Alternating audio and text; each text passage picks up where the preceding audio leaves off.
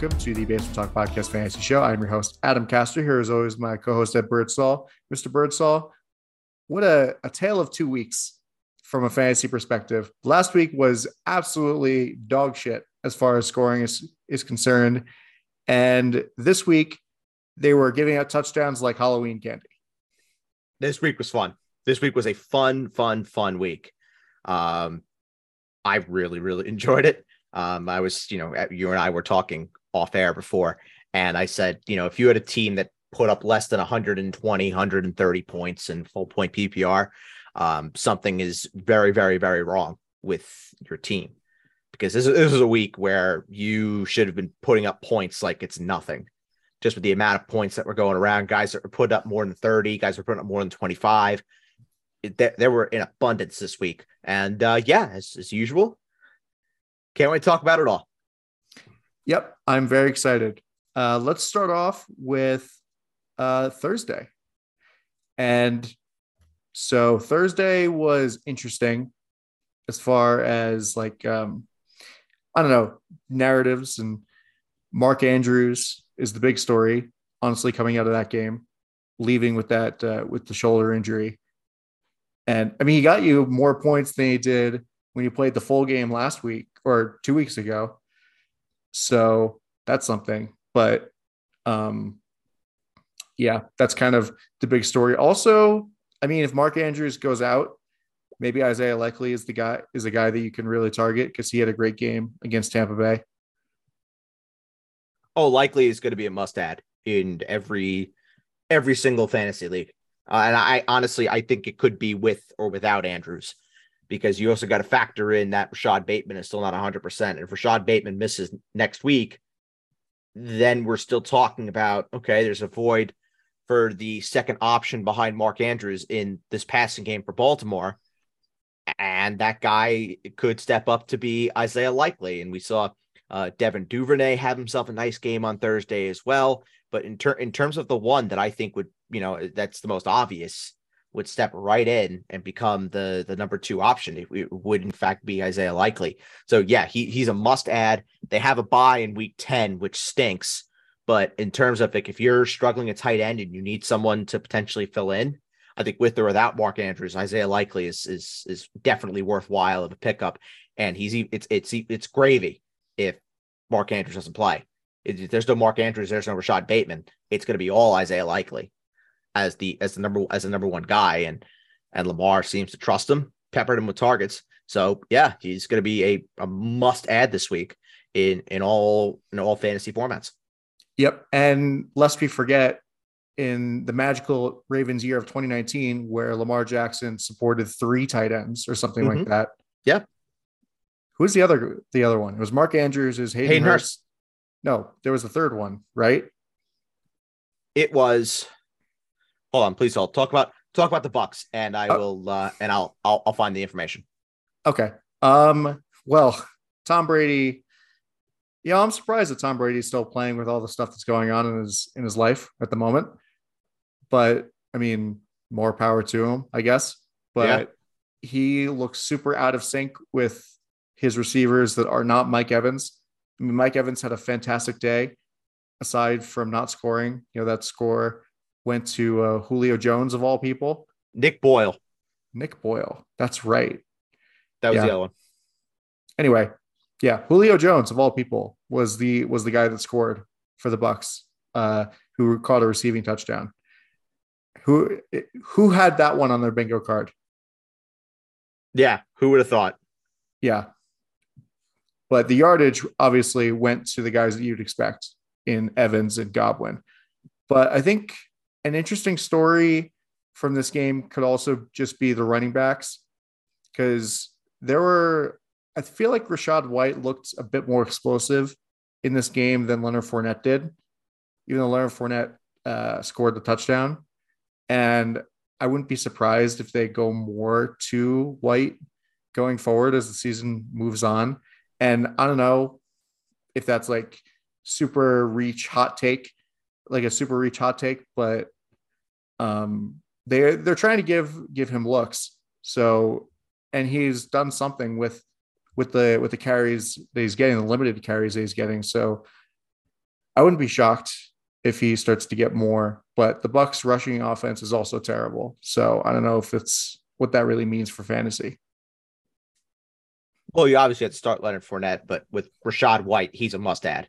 He's a must add. If he's available on waivers in your leagues, you must go and pick him up and pronto.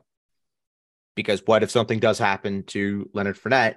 Then Rachaad White automatically is going to be a top 15, top 20 running back uh, every every single week. And even then, I mean, he's owned 21% of ESPN leagues. Like that, that's that's ridiculous.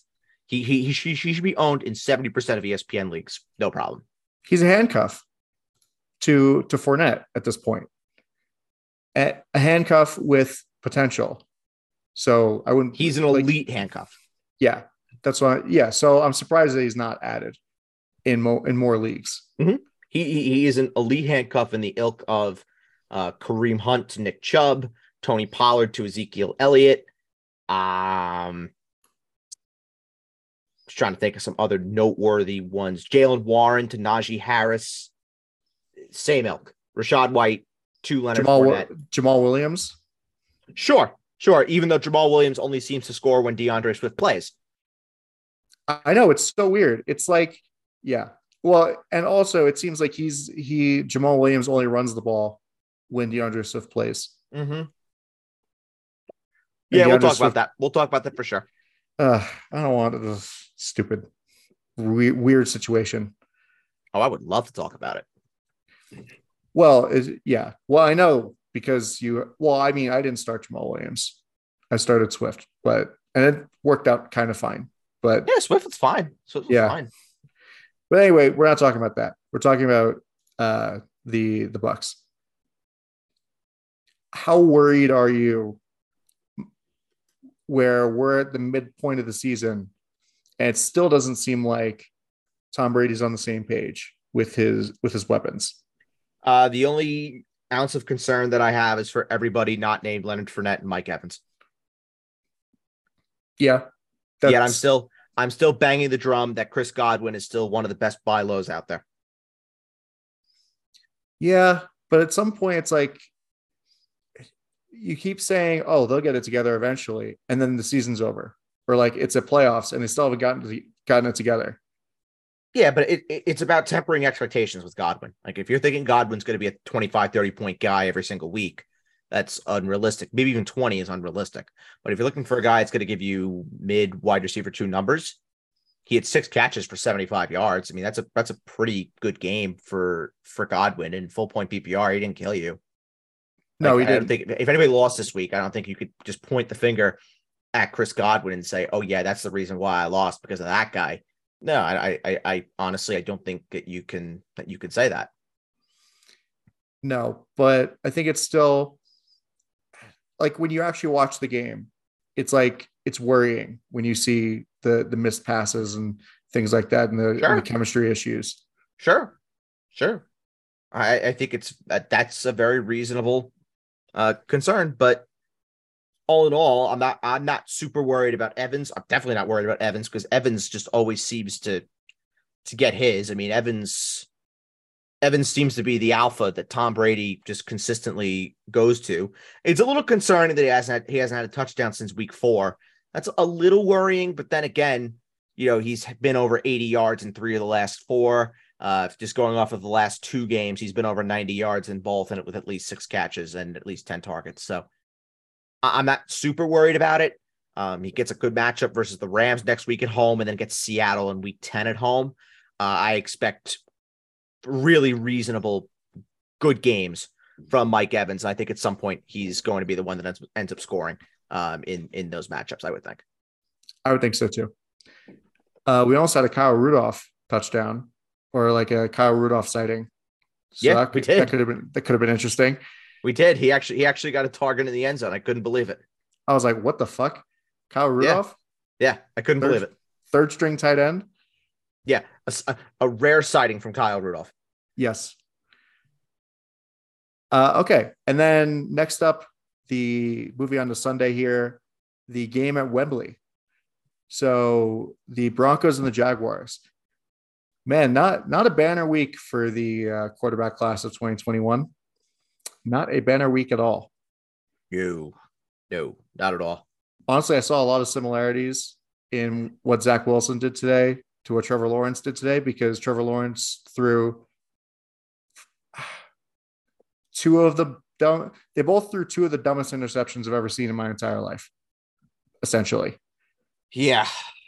Yeah. I mean, Trevor, Trevor, especially at the end of the game, the the the game management there was not great.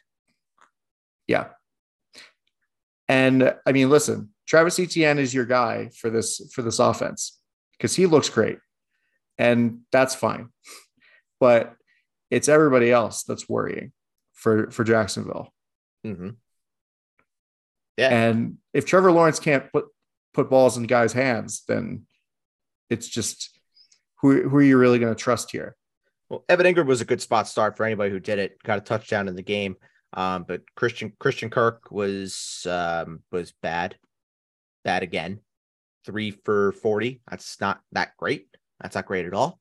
Um, so that's definitely a major concern. And you know, we got to talk about is Christian Kirk kind of uh, just a very average receiver that's on a very bad team. And this is a game that Jacksonville really should have won. And I forgot who said it, but someone someone that I um that I was watching the games with today said, "When is it time that we start talking about Trevor Lawrence as potentially being bad?" Because oh, that was all bad. over. That was all over Reddit. All yeah. over Reddit. yeah, and, it honestly, because I, I don't want to jump all over it because I was one of the biggest Trevor Lawrence supporters coming into the year. Like I just really mm-hmm. found it very hard to believe that we could just go from Trevor Lawrence being, you know, one of the can't miss quarterback prospects of a generation to being terrible within a span of 18 months. I just don't believe that to be possible coming into the season. But now that we're in the season and now that we're basically, you know, hammering and hawing through 2022, he hasn't looked that great. He really hasn't.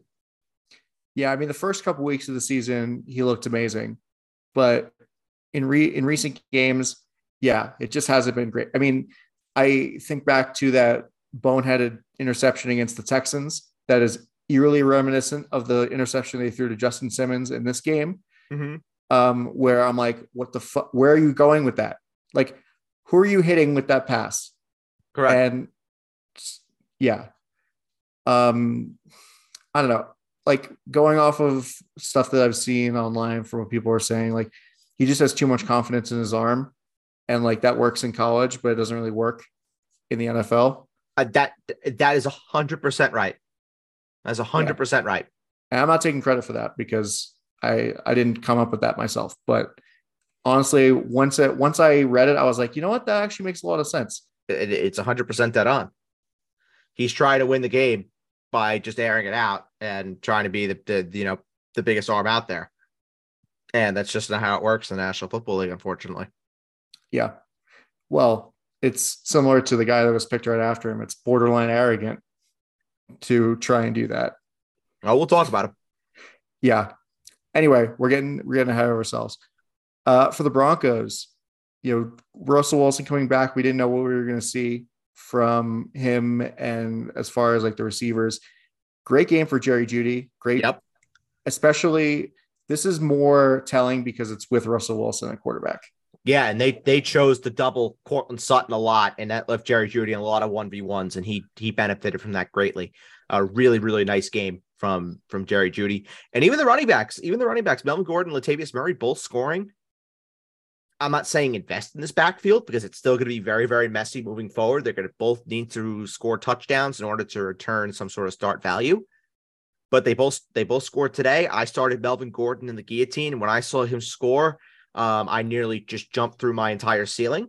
I was so happy because I thought I really thought that was going to be one that was going to screw me.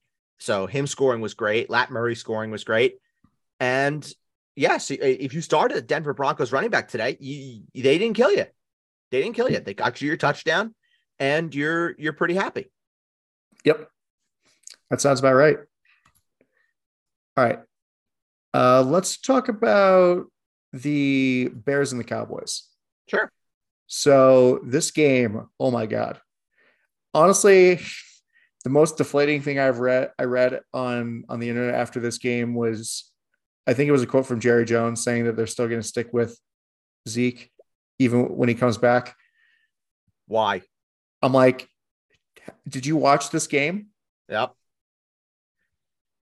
Oh, it's it's it comes down to how much they're paying him at this point. Well, yeah, they're trying to like just they're trying to justify the the price tag. And I mean, what so it's this year after this season, do they have an out in Zeke's contract? They have a friendly out, yes. So at this point, it's like just just you know you're probably going to get rid of him after the season and have it be Tony Pollard's backfield.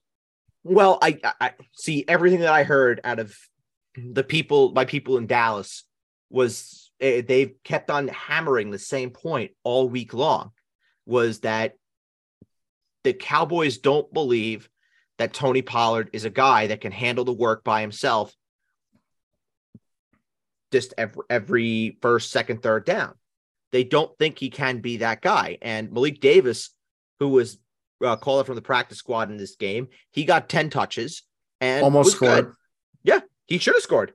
He, he, he should have scored, stepped out, and then uh, Jake Ferguson ended up getting the touchdown instead. Um, but the 10 touches that Malik Davis got in, in the game, he was he was very effective. He was very good. Um, but the story, of course, is going to be Tony Pollard. 9.4 yards per carry. That's crazy. And three touchdowns. I mean, Tony Pollard, every run it seemed like he was on, the free, it was like the second or third guy tackling him. He's so talented. He's so talented. Uh, but the thing is, is is even if they go away from Zeke at some point, whether it is you know, but this year or after the season, if they release him, they're going to bring in somebody else, and this is going to be a committee. They'll probably draft someone in the second or the third round to have to be like the change of pace guy with Pollard to be the more you know north south guy but this should be Tony Pollard's backfield next year. This absolutely should be. And not to mention, like the Cowboys offense, let's, you know, give the Chicago Bears a little bit of credit because the offense for the Chicago Bears was really, really good. Justin Fields, I thought, had a really good game against a Cowboys defense that has been the, probably the best pound for pound defense in the league this year. Justin Fields had a really nice game against them. It's just that the defense couldn't stop a nosebleed. It, it was bad. It was bad, bad. Yeah. So, you know, do we have to look at it and say, yeah, the defense was bad, but the offense just looks so much better with Pollard being the lead guy this week than it did last week when it was a combo of Zeke and Pollard. Now and it plus, could be you could also say that it was Dak getting another week of you know preparation under his belt. I was gonna say, yeah, all of that. But the offense just looked it flowed so much better in, in this game. Yep. And also, we had an immaculate stat line. Jake Ferguson. Jake Ferguson, friend of the program. Friend of the program. What a great guy. Love him. And it was on one target also. So ah, ah, that's, a, that's, a, that's a double immaculate stat line. That's right. Oh, what a great guy. Oh, king. Yep. And Good shit. And you know, talking about Dak, I mean, Dak looked really great in this game. Um, found Dalton Schultz a lot. CeeDee Lamb caught a great touchdown. It just all around good game for for uh, Dallas here. Yes. Yep, they look good, and uh, and like I said, I'll continue. I'll continue to bang the drum. Uh, I thought Chicago looked really, really good as well. So I, I don't think I don't think anybody on Chicago, you know, can uh anybody who had a Chicago Bear today could not be upset. Even yeah. Cole, even Cole Kmet scoring his first touchdown of the year, like good, good for the Bears. Good for we the had Bears. A, we had a, a N'Keal Harry sighting. We did, we did have a, N'Keal Harry sighting. Who would have thought? Just a bunch of bunch of old players coming out of the woodwork. Yeah, uh, let's talk about the Panthers and the Falcons. This game was nonsense. Yeah, this this was this was a really entertaining game. This really was really good. Um, welcome back, Kyle Pitts. welcome back to the land of the living. Holy shit. Yeah. really, I mean, gra- granted, it was against the Carolina Panthers, but he's got to be able the to do Carolina it. Panthers shut down the Tampa Bay Buccaneers last They week. did. They did. They did. And Kyle Pitts, Kyle Pitts looked great. Kyle Pitts looked great. But the problem is, as we always say in this podcast, I'm going to say it again. Do it again. Yeah, he has to do it again. Has to. And I'm going to say it again to everybody out there. Trade Kyle Pitts now. Yeah, if there's is somebody out there that thinks Kyle Pitts is back, that Kyle Pitts has rebounded or whatever, trade him. Trade him. Whatever you get out of the trade is going to be better in the long run than Kyle Pitts. Yeah, this is the definition of a sell high. Yes. Yep. If you can get if you can do Kyle Pitts for Dalton Schultz, I would be doing that in a heartbeat. Oh my god, that would be fantastic. In a heartbeat. Yeah.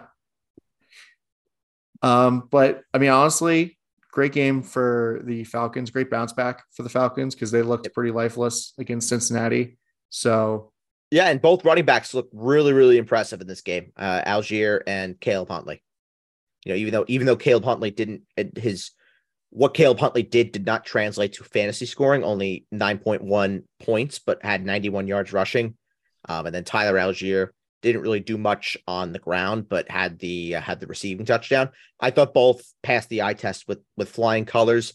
Uh, we're still waiting on the return of Damien Williams, and then you know within the next week or so, we got to talk about the return of one mommy Cordarrelle Patterson. that's going to add definitely a couple wrenches to the backfield once both of those guys come back. I fucking hope not. I know there is there is one person that belongs to be carrying the work, uh, the bulk of the work in that backfield, and his name is Mommy. yes. Well, yeah, but these two, but Huntley and Allgeier have looked really good. Mhm. So it's a it's a bit of a running back controversy for Arthur Smith, and maybe they'll just use all three of them. Oh, oh, that'd be sickening. I don't know. But on the other side, speaking of great running back performances, welcome back to the land of the living, D'Onta Foreman. He's a thing again. He's I a mean- thing again. That was this was an old school, unbelievable performance. 118 yards, three touchdowns for Foreman. He looked like a man possessed Trade. Trade, trade, trade, trade. Yeah. Sell I. Yeah. 118 yards rushing in back-to-back weeks coming against the Bucks, impressive, and the Atlanta Falcons.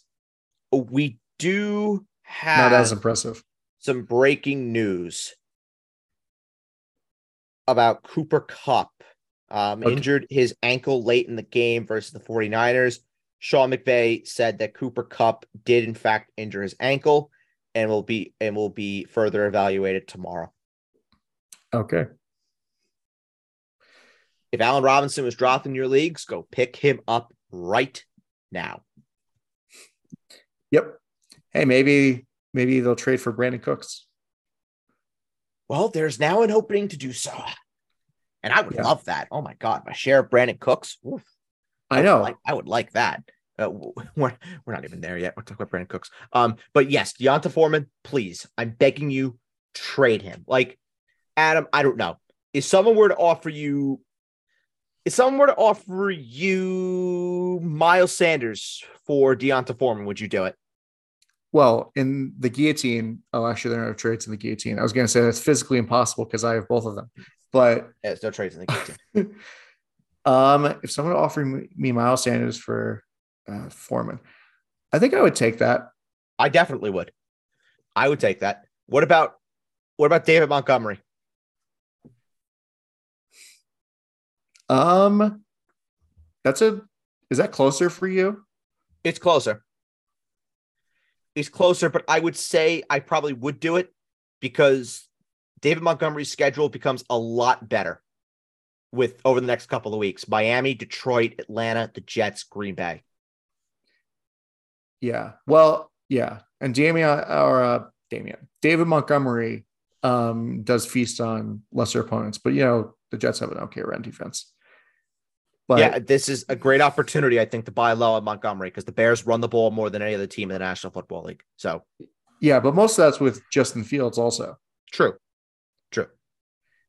So that that's an interesting thing. But yeah, definitely sell high on D'Onta Foreman because I don't know if he's going to do this sustainably because Chuba Hubbard's going to come back eventually. Yeah, he's gonna come back eventually. So What it's about- not. What about very quickly before we go and talk about the um or no, we talked about the Falcons. Did we talk about the, yeah, we talked about the Falcons already. So we went to the next game. Um, but just very quickly, the end of the game with DJ Moore when he caught that touchdown, ripped off his helmet, and cost his team a win. Um, are you in the camp that DJ Moore has every right to celebrate that, or was DJ Moore being an idiot? Um, I think he you you should be able to celebrate a touchdown as long as it's not like offensive to other people. I'm in the same boat.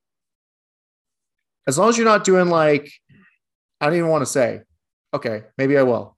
We have an E. We have an E next to our name for a reason. As long as you're not doing the fucking Heil Hitler so thing. At the end of it- Yeah. As long as you're not doing anything of that level, you can celebrate. Yeah, as long as you're not pulling your pants down and mooning the entire crowd. Well, uh, what if you're simulating pulling your pants down and mooning the crowd, Randy You- Moss? yeah, you don't do a Randy Moss. You don't you don't do a Randy Moss at Lambeau. I haven't gotten to that part of Joe Buck's book, but I'm interested to see if he, because I've heard that he said that he thought that Randy Moss was actually pulling his pants down and mooning the crowd and not simulating it. Interesting. And that's why the reaction is what it was. It's so is so visceral. Yeah. But I, I'll let you know once I finish his book. Please do. It's kind of like the, it's like so uncharacteristically harsh, kind of like uh, Ray Ferraro just ripping into Patrick Steffen after he missed the empty netter.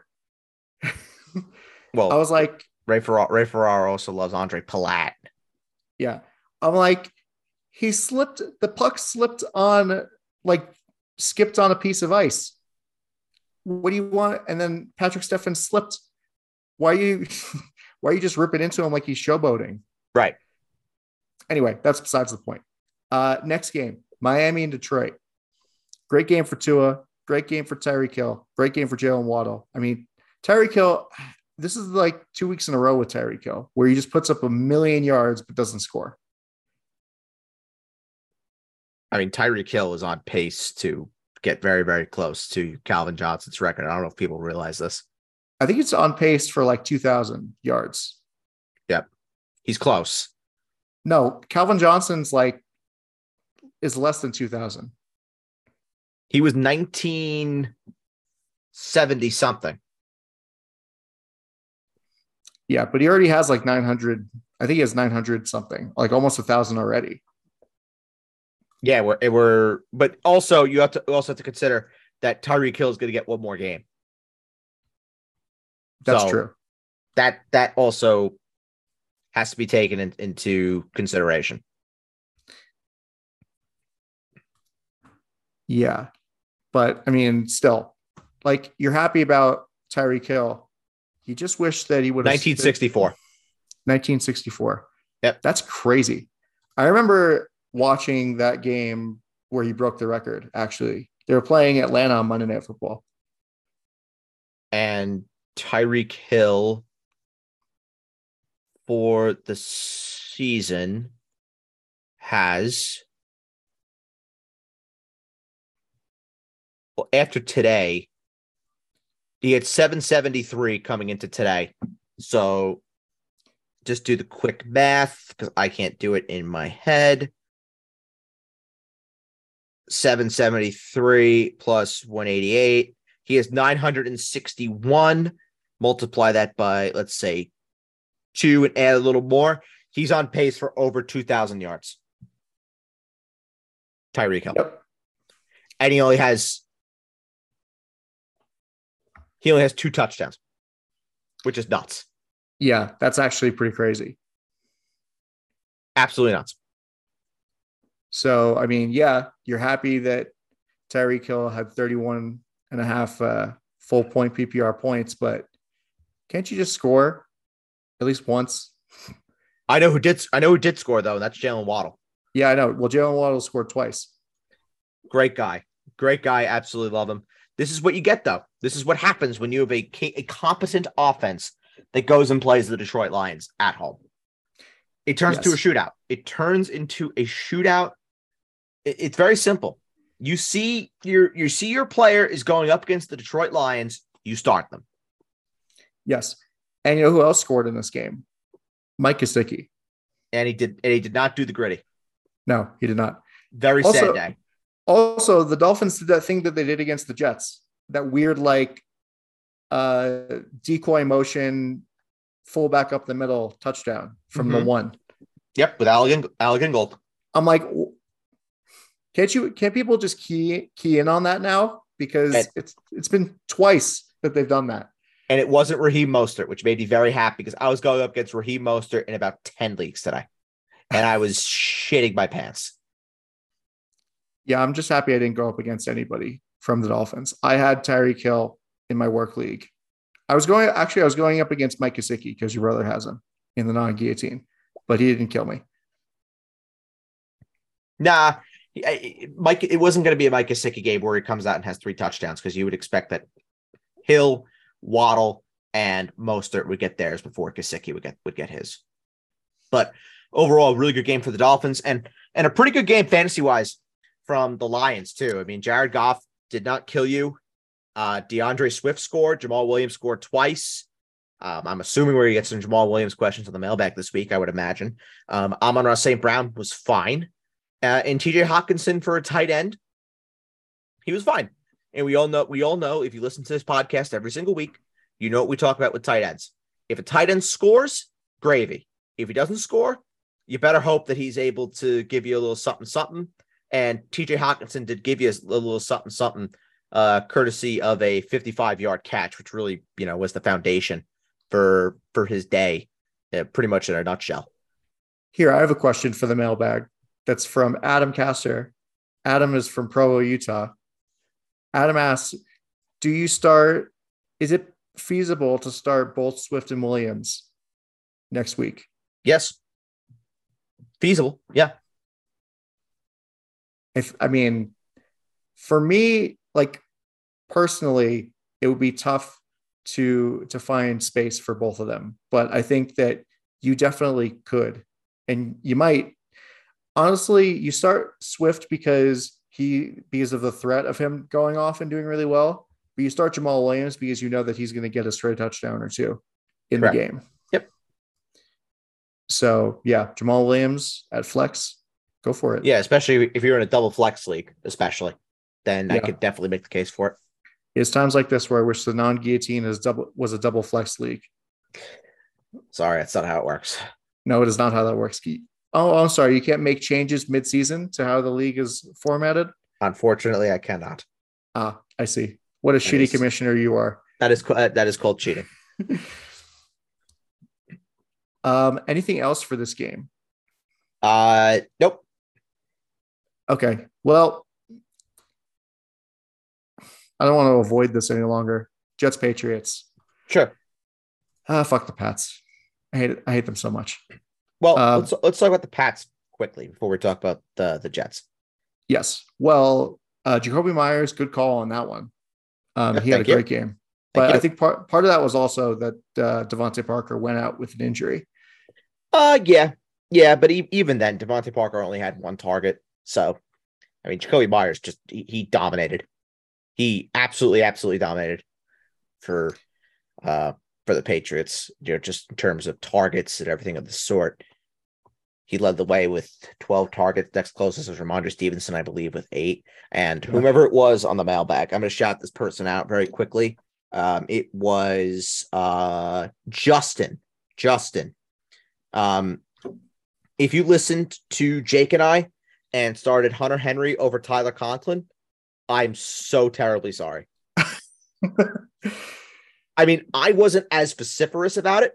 Jake completely wrote it off. He was like, absolutely not. No Tyler Conklin.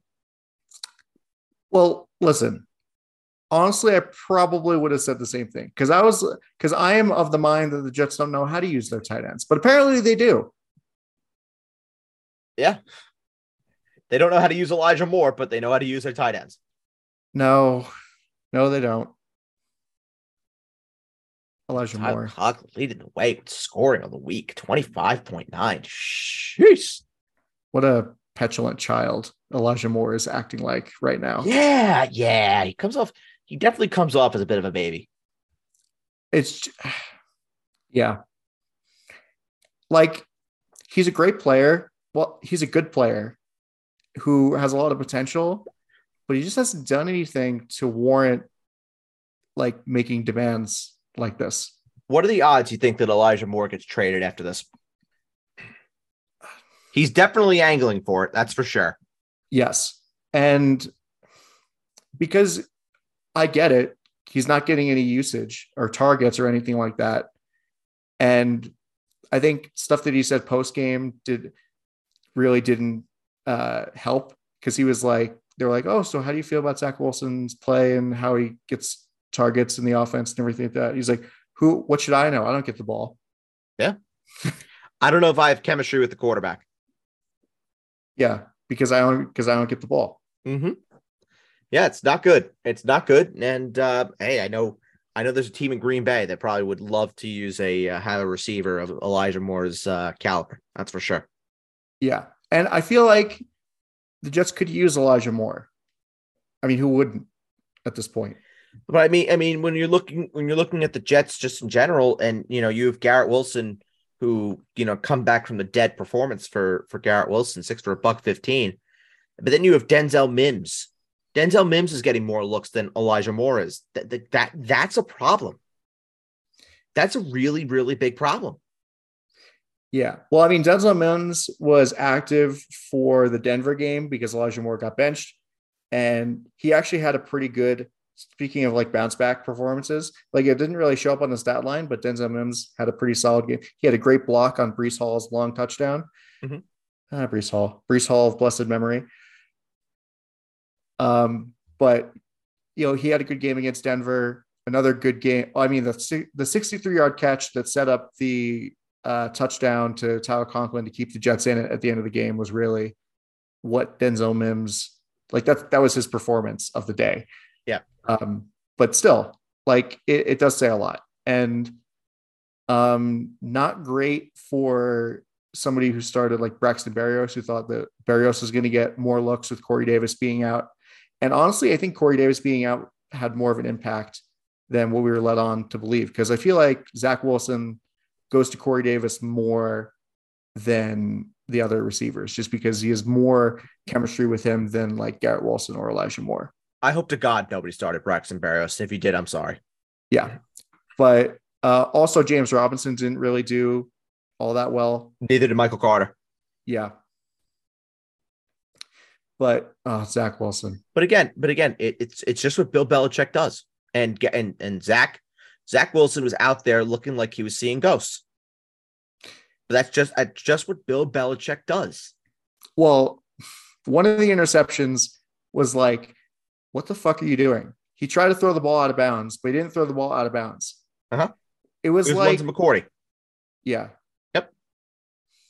Um, and then the other one, the the second or the third one was uh he overthrew were they both to McCourty? Or the two in the second half? Were they both to McCourty? Probably. Maybe. Maybe. I'm not sure. Off the top of my head. Oh yeah, they were. Oh, they Yeah. both were to McCourty? Okay. Yeah. And then the other one was uh, Ja'Whaun Bentley. But the yeah, that was that was the one I was thinking of. I was gonna say I thought Ja'Whaun Bentley had one. yeah. So All right, so he threw he threw three. He threw three. So he threw one at the end of the first half where the Jets could have gotten points. Um, and then uh, Mac Jones threw a pick six that should have been a pick six if, but the NFL is soft. It was roughing the passer. It would. Come on, It was. what's he supposed to do? It was Break the roughing law- the passer. It made contact to the head. Break the laws of physics? It's roughing the passer. You made contact with the helmet. It's Whatever. textbook. It's Anyway. textbook. You see that called a hundred times out of a hundred. Anyway, so he threw one interception to Devin, to Devin McCourty when he was trying to throw the ball out of bounds, but it ended up still being in bounds because Zach Wilson is is dumb sometimes, and it was intercepted by Devin McCourty. And then the other one he threw into like quintuple coverage, and he overthrew. I think it was Tyler Conklin. He overthrew Tyler Conklin and right into the hands of Devin McCourty because I think he was trying to also throw the ball away or throw the ball somewhere, but he threw it in the direction of a bunch of New England Patriots, and that's a thing that Zach Wilson. That's one of his big flaws is that he doesn't throw the ball away, and um, he tries to do too much, and it just doesn't. It doesn't work for him. And listen, he threw for 300 yards. He threw for two touchdowns. Cool, but I don't know. You don't really have high hopes going forward. And I mean, going up against the Bills next week, it's going to be tough. It's going to be even tougher, even though that, that game's also at home, but it's going to be very tough. Joshy, Joshy, Joshy. Can't wait to see it. Yeah. Well, anyway, we're done with this game. We are moving on to the Cardinals and the Vikings. Great game. Great game. DeAndre Hopkins. Oh my God. Patience has paid off, ladies and gentlemen. The patience has paid off. My God. This is vintage. This is vintage DeAndre Hopkins. Did you fucking see the catch, that touchdown catch that he Oh made? Oh my God. I'm like, Woo. how did he do that? Just reaches out one hand, it's like, oh, this is mine. I can tell I can tell you how he did it.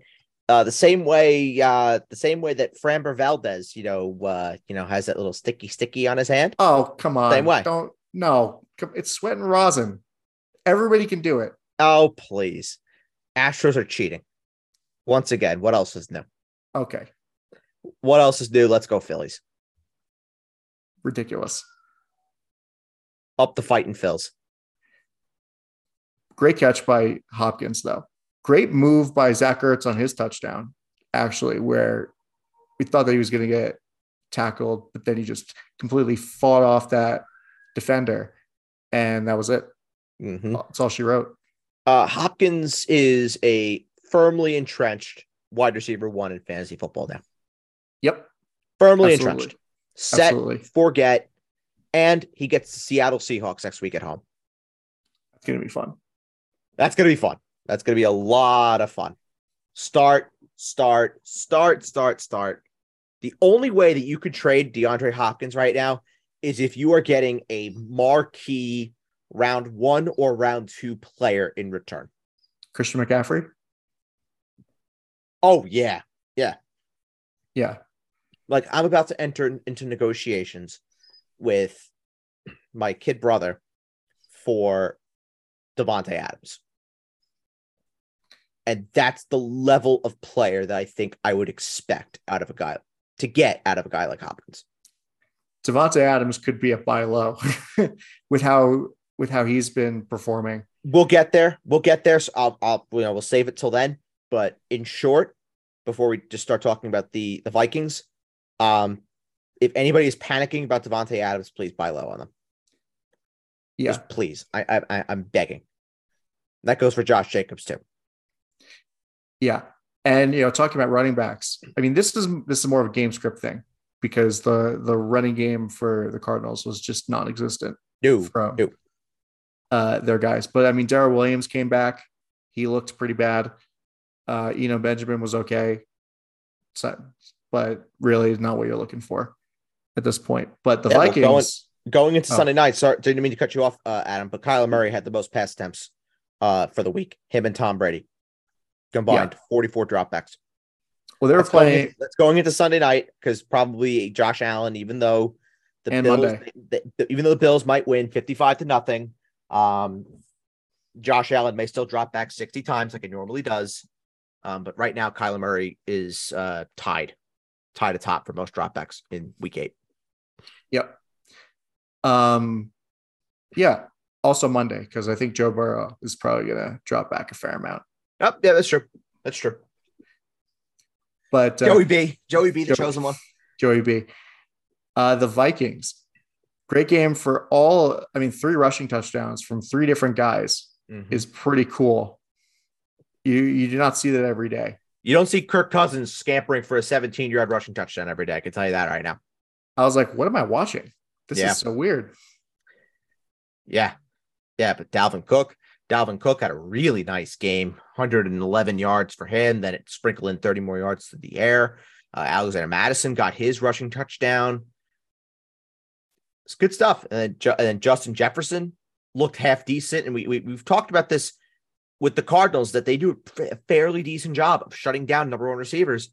And six for 98 on eight targets for Justin Jefferson. While it's a good day from fantasy fantasy standards, like that doesn't kill you. It he didn't score. He didn't score, and a lot of teams had a very difficult time of of doing that with Justin Jefferson, eliminating him from from getting into the end zone. But he'll have more opportunities to do it. And, and next week versus Washington is just num num num num num num num. That is that is yummy, yummy, yummy deliciousness uh, that could potentially happen. Uh, Justin Jefferson revenge, uh, Kirk Cousins, sorry, revenge game next week versus Washington. Uh, yeah, that's that's good stuff. Yep. So two things. One, I realized that this is a Patrick Peterson revenge game. Yes, yes, and he had and he had one pick in the game. Yep. And also we have a after, second after he said he would have two. Yeah. We also have a second immaculate stat line. Johnny Mundt. Johnny Mundt, also double immaculate as well. Great guy. On, on, one target. target. Great yeah. guy. Absolute king. Yeah. We love Johnny Mundt. We do. All right. Let's talk about the Raiders and the Saints. Oh God. Yeah, I know. I made I I I'm not a perfect fantasy analyst. So I come on here, I admit my faults when I am wrong. Um, I made my mother pull Marcus Mariota for Derek Carr this morning. Oh, yeah, and she's gonna lose because of it. Oh, so I feel, I yeah, I feel quite terrible. That's rough. Quite terrible. Yeah. Yeah, that's not great. No, definitely not. But but honestly, I expected the Raiders to put up some sort of fight, to score some sort of points. To be shut out in the National Football League nowadays is absolutely embarrassing. Is this the first shutout of the season? Uh I don't know. I don't I maybe I think it is. Honestly, shutouts are really, really, really uncommon. Oh, they're very uncommon. Which is why when it ha- when it happens to you, it's absolutely fucking embarrassing. Although I can name like three times in the past four years that the Jets have been shut out, or the past ten, no, past six. Nope, there's been a shutout. Oh, week two, week two, Jaguars twenty four, Colts nada. Oh, that's right. Yeah, I do remember that now. There's been another shutout. Patriots 29, Lions nada.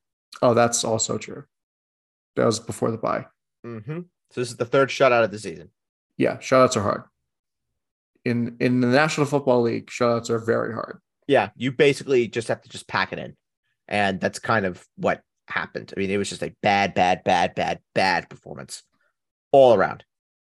Not a single yeah. Raider can hold their head high and say that they did anything. With that being said, you cannot be trading Davante Adams and Josh Jacobs for nothing. You you you can't. You can't. I mean, I'm I'm, I'm like I'm I'm begging. I'm I'm like on my knees pleading. Don't do it. Like if we if we just quickly look at Josh Jacobs' schedule, if I can find him here because he's just so buried in in all the shit. I mean, Alec Ingold had more points than Josh Jacobs today. That's pretty pathetic. But he has former former Raider Alec Ingold. Yes, he has the Jags, the Colts, the Broncos, the Seahawks, the Chargers in the next five weeks. That is a great schedule for Josh Jacobs and for Davante Adams, for what it's yeah. worth. Yes. So please, please, for the love of God, don't don't do anything silly. Do not overreact. It'll it'll be fine. It'll be fine. It was still a rough game. I also realized that Jarrett Stidham is the is a backup Yep. still in the league, backup uh-huh. quarterback for the Raiders. Why are you surprised? Jarrett Stidham was a uh, a Patriots ex Patriots alum. He followed he followed Josh McDaniels to Las Vegas. Why are you shocked? Oh, that's that's true. I mean, Josh McDaniels pro- would probably want to bring in Brian Hoyer if he could. Is Matt Cassel available? Uh, Matt Cassel, I think, is is coaching high school football. Oh, well, good for him.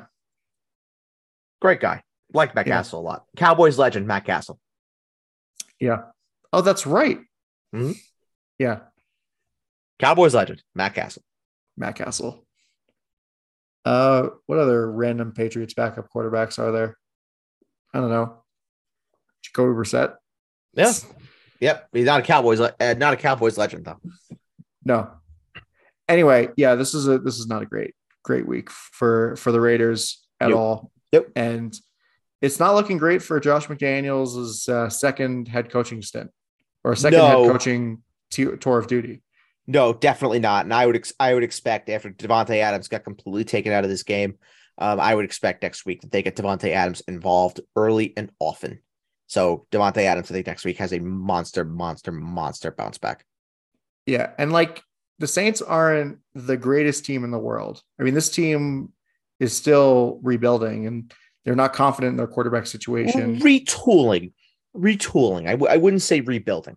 I mean, they were fielding calls on Al- about Alvin Kamara from the Bills and the Eagles. Like this team is rebuilt, is retooling, rebuilding, whatever. Yeah, but I, I I've heard that the Saints are not going to trade Kamara unless they're getting a package bigger than Christian McCaffrey that includes a first round pick in it. Well, yeah, because So- they don't have because they don't have one. Yeah, so Alvin Kamara is not going anywhere Yeah. Although, unless if, someone uh, really, really shocks me. if uh, NFL GMs behaved like fantasy GMs, then maybe you you might get a first round pick or something for Alvin Kamara, or maybe multiple first round picks for Alvin Kamara after this game. Please, for the love of God, don't go to Philadelphia. That would be a mess. That would be a mess. I would hate that actually. Yeah, because Jalen Hurts doesn't check down to running backs either. Honestly, Buffalo would also not be great for Alvin Kamara. Buffalo would be better for Kamara than than Philadelphia, to be fair. Yeah, but also it's like you just they just drafted James Cook. So Oh, it would be all. It, it, it would be. Uh, it would be apocalypse now on James Cook and his fantasy value. unless James Cook would be going the other way. Unless James Cook would be going the other way, then then there is definitely a conversation to be had about James Cook and his fantasy value. Yeah, but honestly, this is literally all hypotheticals. So we're going to talk about the here and now, what actually happened. Pretty good game from Andy Dalton. Didn't turn the ball over, so that's always that's always solid. Um, no pick sixes, but Nope. the the real story is Alvin Kamara from this game. Yeah, monster game, monster monster game from Kamara. Eight for sixty-two on the ground and a rushing touchdown. Nine for ninety-six. Two receiving touchdowns on ten targets. Andy Dalton gets it. Andy Dalton gets it. The best player you have to get involved that is Alvin Kamara, and he did so in bulk. So, Yep. granted, also against the Raiders, who can't stop a nosebleed. But if you are an Alvin Kamara manager, obviously you, you have to be encouraged. Yes, absolutely. Um, I wonder. It's weird to ask about this because he hasn't played all season, or no, he has played this season, but he hasn't played in what seems like a, a long time. What does his offense look like if and when Michael Thomas comes back? If he comes back. yeah, that's why I said Oh, if. he, he's going to slide in as the one B with Olave on the outside. That's what it would look like. You know, whether he actually gets his or not, we'll have to see. But you know, I just want to see Michael Thomas practice, and he hasn't practiced in weeks. It's true. He really hasn't. So at this point, it's a matter of you know wait and see with Michael Thomas, and you know hope hope that he's able to take the field at some point. But honestly, I'm not confident about it. No, no, you can't be. You can't be. No, you really can't be. Um, and he is on many do not draft lists after this season. Oh yeah. If he wasn't, if he wasn't already. Oh yeah. Yep. Uh, let's move. Oh, actually, we have one more game before we move on into the four o'clock slate, and that is the battle for Pennsylvania, the uh, Steelers and the Eagles. Trick plays abound in this game. Yeah. Uh, Chase Claypool threw a touchdown Yes, he did. which was interesting. Uh, we almost had, uh, nope, never mind. Um, I wonder. yeah. I wonder if Chase Claypool is going to get moved. I, I really, I, again, I've heard mixed things about that. I've heard that there's a chance Claypool gets moved. I've heard there's a chance that he stays. Yeah, I think that's really more of a matter of compensation, like what you're actually going to get for Chase Claypool because he's Look- good, but like he's super boomer bust. Is he actually good? Right. Sort of Right. player. And and I, I honestly, the most intriguing name that I've heard ahead of the deadline hasn't even been an offensive player. It's been Bradley Chubb. That that's the one that I've heard a lot about. That there's been there have been multiple teams that have offered first round pick plus for Bradley Chubb. I mean, that's a game changing defensive lineman there. Yep. Yep. Please God have one of them be Dallas. God, can you imagine? Oh my God, Bradley Bradley Chubb with Demarcus Lawrence and Micah Parsons. My Micah Parsons is the best defensive player in the National Football League. I don't care what anybody says. Well, that would just be unfair if that was the case. But oh my God, the rich would get richer. sticking with the Steelers, uh, good bounce back, comeback game for uh, Pat Freiermuth Oh yeah, yeah, great game. And uh, Diontae Johnson also did really well. Mhm. Probably should George Pickens. George Pickens with a big fat zero is not nice. No, that's concerning. Yep, yep, and and again and again, Najee, Najee doing nothing, Yep. nothing again. That's um definitely uh, quite concerning. Six catches really saved him. Um, goes on the bye next week and then has New Orleans, Cincy, two tough matchups there. But then it does get a little bit better with Indy and Atlanta. And then we go Baltimore, which is not great. But then fantasy playoffs, not too terrible for the first two weeks. Carolina and Vegas, not too bad.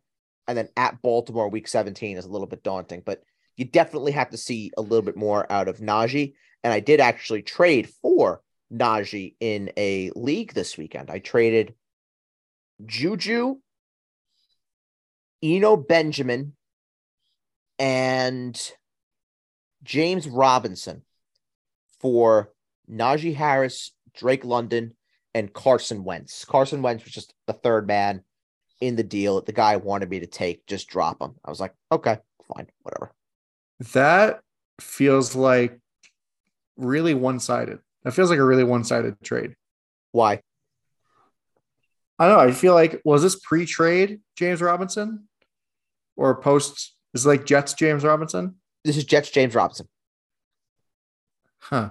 I don't know. It just feels like the value on the Najee, like the value that you got, was way more than the value that you gave up in that trade. Oh, I agree. I agree, but it's also buying low on Najee, who has done next to nothing. And, you know, with Juju, Juju has had two monster games in a row, Yeah. but Juju is never going to start for me when I have when I have Michael Pittman, uh, DeAndre Hopkins, Justin Jefferson, and Stefon Diggs all on the same team. Oh, oh, and and the two running backs. Oh, sorry, the three the three running backs there were um, Alvin Kamara, Tony Pollard, and D'Onta Foreman. Fun stuff. Yeah.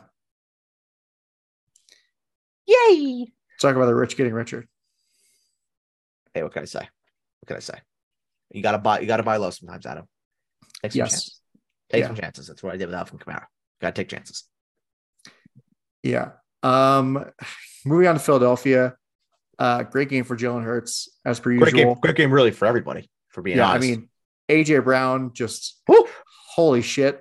well, great game for everybody. Not in Devonta Smith. Yeah, no, you get yeah. yeah. Five for twenty three. That is that is an odd stat line.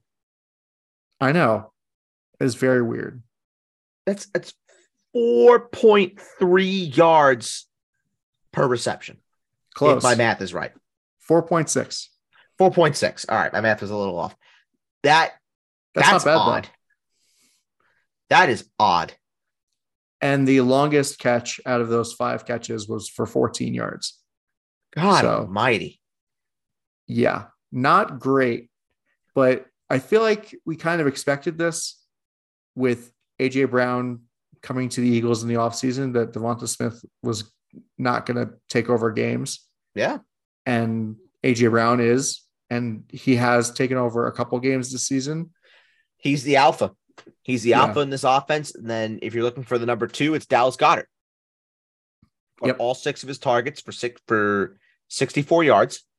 A very nice game again from Dallas Goedert, who's just been, he really has been, even though he hasn't scored since week three, he has been so super consistent for fantasy managers that, yeah, the lack of touchdowns is a little bit annoying, but he has been super, super steady that he basically is a non-story. We're not talking about Dallas Goedert, which normally is a good thing. Right. Yeah, exactly.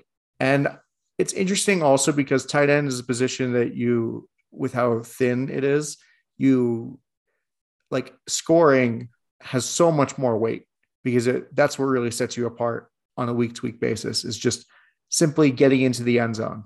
Yep. But Dallas Goedert doing that without scoring is also is like really impressive in its own right. Yes, it is. Um, Miles Sanders also did really well this game. So that's Yep, good. Scored. Yeah. That's all you can ask for. Not a lot Nine of rushing. carries. He took one. Of, he took one of them to the end zone. So Yeah. Yeah. And not a lot of rushing from Jalen Hurts, but that's really because Pittsburgh was down early in this game. So exactly. yeah. Nothing crazy about that. Uh, four o'clock. Tech, uh, Texans Titans in Houston. When oh when oh when will Brandin Cooks get traded to a real team? Hopefully, Hey, Tu- hey. hopefully Tuesday. Listen, Brandin Cooks, he was sitting on two catches for however many yards for the longest time, and I was getting ready to just scream, curse, throw a fit. And then Brandin Cooks found a way in garbage time to end up with four for 73. That is good work. Same with Dameon Pierce. Dameon Pierce was doing nothing.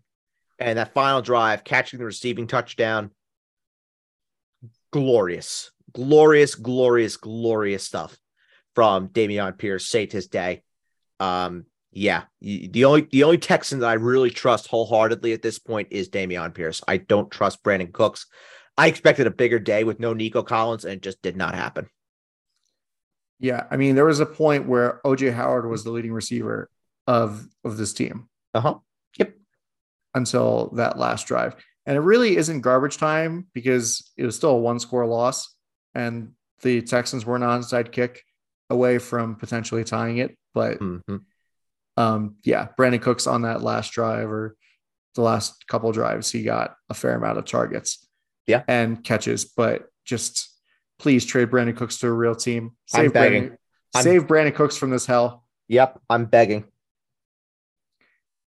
Um, but the Titan, the Titans, how the Titans.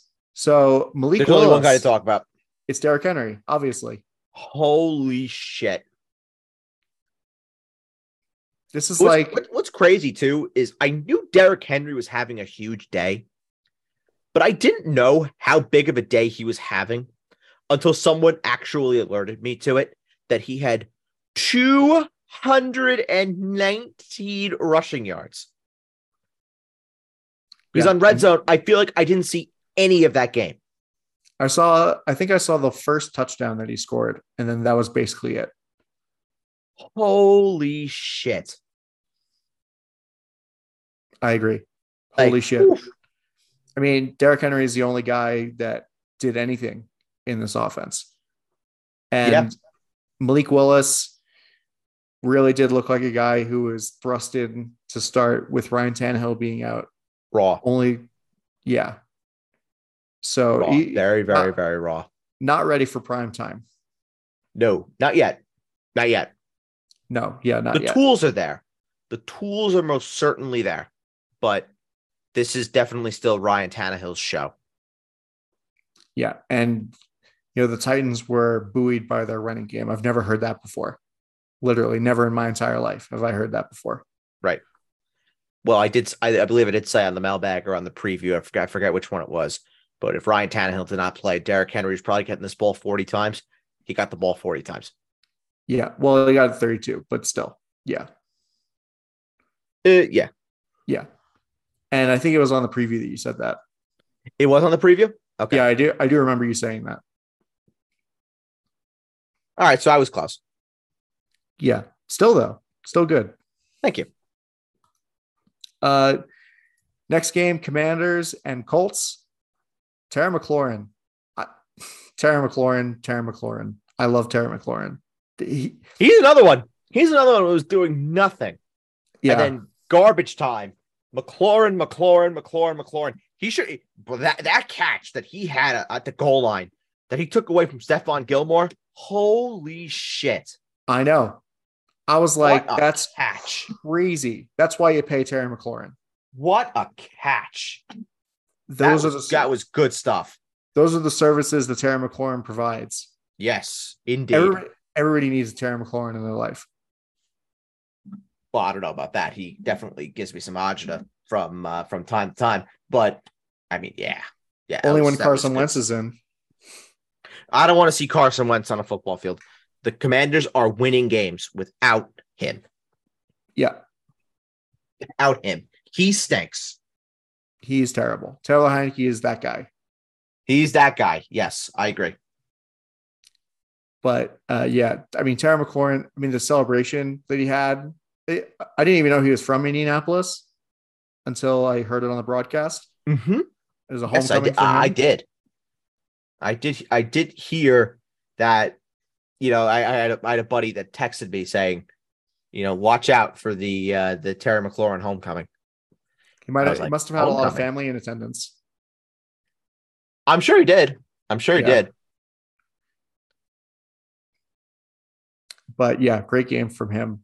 Great game from great bounce back or just game from Antonio Gibson.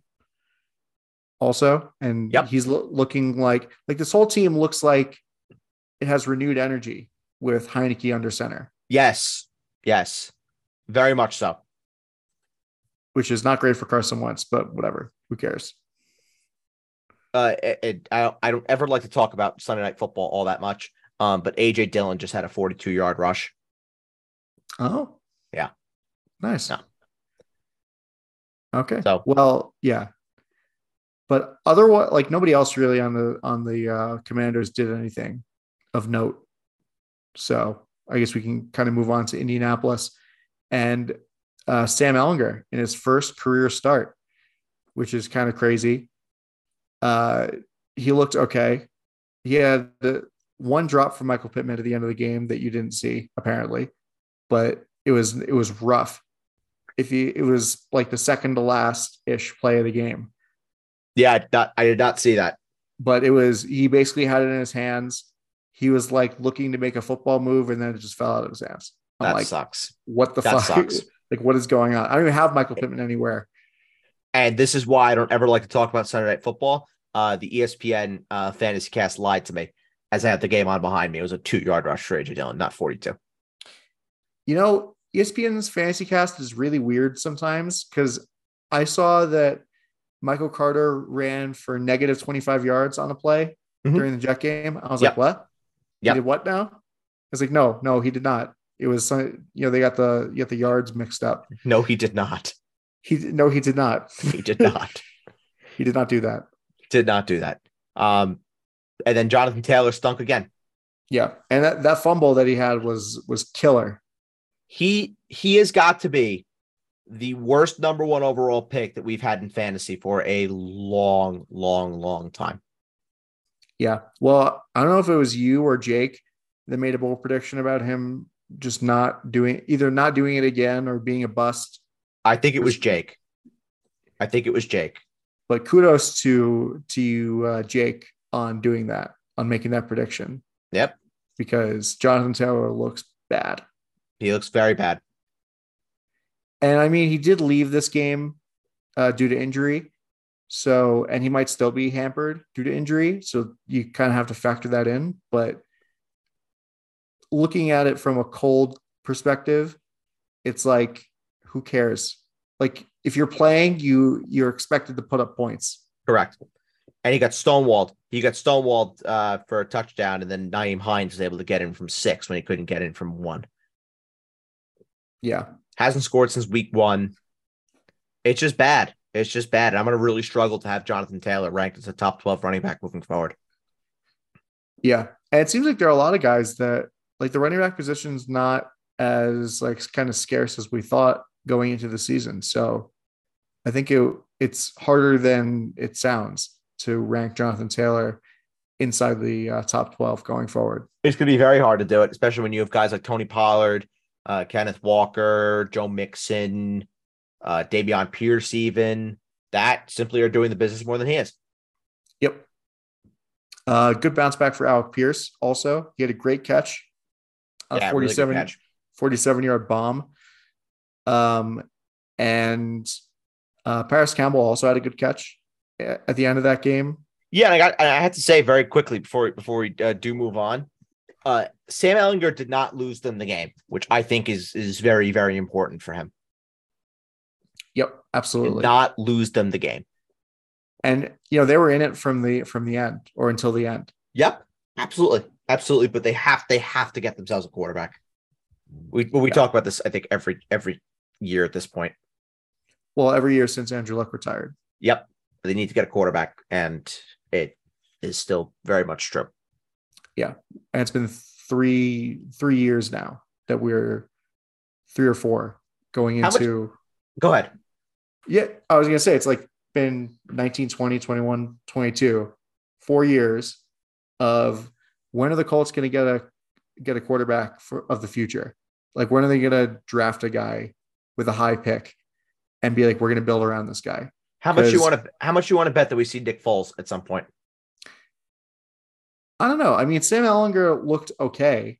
I don't think it's going to be terrible, or I don't think it's he's going to have to be pretty bad for them to go with Nick Foles Or get going- hurt. or get hurt. But um, I know for one thing that they're probably not not going to go back to Matt Ryan again, which is really unfortunate. No. because Matt Ryan, I've always kind of liked. I've always had like kind of a soft spot for Matt Ryan. He's been a been a cool, good quarterback. He's a very Adam quarterback. He's an Boring, boring, dry, very unexciting. It gets the job done. That is an Adam Castro quarterback if I have ever seen one. Well, currently he is, but in his prime, he put up yard. He put up like crazy numbers in Yeah, in his prime. yeah. No. Well, now, even like to start the season now, Matt Ryan, no way. But in his prime, like when he was go making it to NFC Championship games and should have won a Super Bowl if not for Kyle Shanahan. Um, he he was putting up numbers. Mm-hmm. Yeah. Stupid. That Super Bowl. Hate that Super Bowl so much. Anyway, last game of the slate. Or actually, uh, we have two more games because it's the uh, Niners and the Rams, and then the Giants and the Seahawks. So we're going to start off with Niners Rams. Please tell me you saw that catch that Christian McCaffrey made. Oh, ridiculous. He's inhuman. Yeah, I, I I really apologize for uh, saying that Christian McCaffrey may not be all that in San Francisco. That was that was just a bad take. That was a a I bad, mean- bad, bad take. Yeah, and this was definitely a take out your anger kind of game for San Francisco after getting manhandled by Kansas City last week. Yeah, yeah, very much so. Yeah, They had and they had the Rams' number. in the regular season anyway. Mhm. Because in the AFC Championship game, obviously the Rams won, but they've won. But the Niners have won eight straight regular season games against the Rams, and I I wouldn't be shocked if their record against the Rams is a cup is like at least ten games over five hundred, like all time. I definitely have to look that one up just just to see what the uh, what the numbers are. just because there have been so many great 49ers teams and there were some really bad Rams teams when we were growing up that I wouldn't be surprised if that was the case. Yeah. But anyway, going to the here and now, Christian McCaffrey's great. Threw a touchdown, rushed for a touchdown, caught a touchdown. What more? What else can he do? Like Triple crown. triple crown. Unbelievable stuff. First player to do it since Ladainian Tomlinson, 2005. To Love throw, to throw for, run for, and catch a touchdown in a game. That's uh, Jets legend LaDainian Tomlinson. To That is. Jets legend Ladainian Tomlinson. Yes, and that's not even sarcastic. He was a Jets legend. Jets legend. Yes, and our good friend Brandon Aiyuk had a nice game. George Kittle had a nice game. Overall, the Niners they've they look good. They looked Yep. really, really, really good. And for the Rams, it was just the Cooper Kupp show again. Obviously, the injury is a major, major, major, major, major, major, major, major, major, major concern. Well, yeah, because he's he because he's the offense. So what's the what's the offense going to look like when the guy that you use the most is not playing? Once again, I will repeat this. If Allen Robinson is on your waiver wire, you must, and I mean must, go pick him up. There is absolutely no excuse. He must be rostered, period. I would also start Tyler Higbee as well if Cooper Kupp's Oh, going to be out. absolutely. Absolutely. But even Tyler Higbee left hurt. Yeah, that's true. And Tyler Higbee has been hurt for mo- for a lot of the season too. Yeah. Yep. So I don't know. Incoming Brandin Cooks trade, maybe. That's a one of the rumored destinations. It's him or it's uh, the Rams, the the uh, Packers, the Giants. Who knows? Right, right, and there there are a ton of there are a ton of teams too that need receivers. I know we talked about this on the um on the um on the mailbag. Apologies, um, but there are about thirty two teams the National Football League that do need a wide receiver. So it just depends on dollars, quite honestly. Yeah. I mean, Brandin Cooks would be great on the Cowboys if they could afford him. Oh yeah, he would be, but I I think my my wet dream right now is Odell Beckham. To be quite honest, That would be interesting. yeah, it would be. It'd be very ironic. I'm sure Giants fans would have a conniption seeing Odell Beckham in a Cowboys uniform. Hey, Jerry Jones said he likes him. Yeah. Well, who? I mean, he's a good player, so why not? Right. But uh, last game here, the Seahawks and the Giants. Giants lost for the second time all year to the Seahawks, and it was not a one-score game. It was a two-score game. And uh, Saquon Barkley looked pretty good, but the Giants just still don't have any receivers, and they just traded one of their receivers to Kansas City for a third-round pick. So, did you and Jake talk about the Kadarius Toney trade? Uh yes, yes we did. Okay, cool. Um, basically, you knew it was letdown with the Giants coming at some point. Um, and it just so happened to come in one of the toughest places to play in the National Football League. Um, which it, it's it's okay. It's it's it's not a bad loss. I, I don't think this is like if I, if it was a bad loss, I'd be the first one to jump all the Giants and say they're frauds, whatever, whatever, whatever. Um, this is not a bad loss. They, they just lost to a good Seattle team at home, a very tough place to go and play, and it, it's it's okay. I, I've definitely I have definitely seen worse losses from from teams, and this is not one that I'm going to hop all over the Giants for and say you know this was uh, their own doing or anything like that. It was just it was a bad bad loss, and they'll they, they got to shake it off. Yeah, and Richie James though with two fumbles on special teams, that only to get then get carted off with a bruised ego. Uh, that definitely uh, does stink. with a bruised ego. Yeah, that Mhm. was rough though from Richie James. That was like uh Kyle. No, is it Kyle Williams? The guy for in the NFC Championship game like 11 years ago with the Giants and the Niners. Yeah, Kyle Williams. Yeah, the muff two punts that basically handed the game to the Giants. No, what was his name? Was it Kevin Williams? Um. Uh. Oh God, I think I could have sworn it was Kyle. it was Kyle Williams. Yep, against the Giants. Yeah. That's another game that I have a photographic memory about for some weird reason. You have photographic memory when it comes to everything. No, no, I don't. I Um, really don't. uh, definitely confirmed and just happened. Uh, Dawson Knox touchdown from Josh Allen. Okay. Well, there you go. Uh, moving on to Seattle. Maybe the uh, maybe Joe Douglas can call John Schneider and be like, "Hey, is Geno Smith available?" How funny would that be? Full circle. Full circle. Cycle of No, life. I'm just kidding. Or am I? I am. Geno Smith did look pretty good in this game, though, throwing for 200 yards, two touchdowns.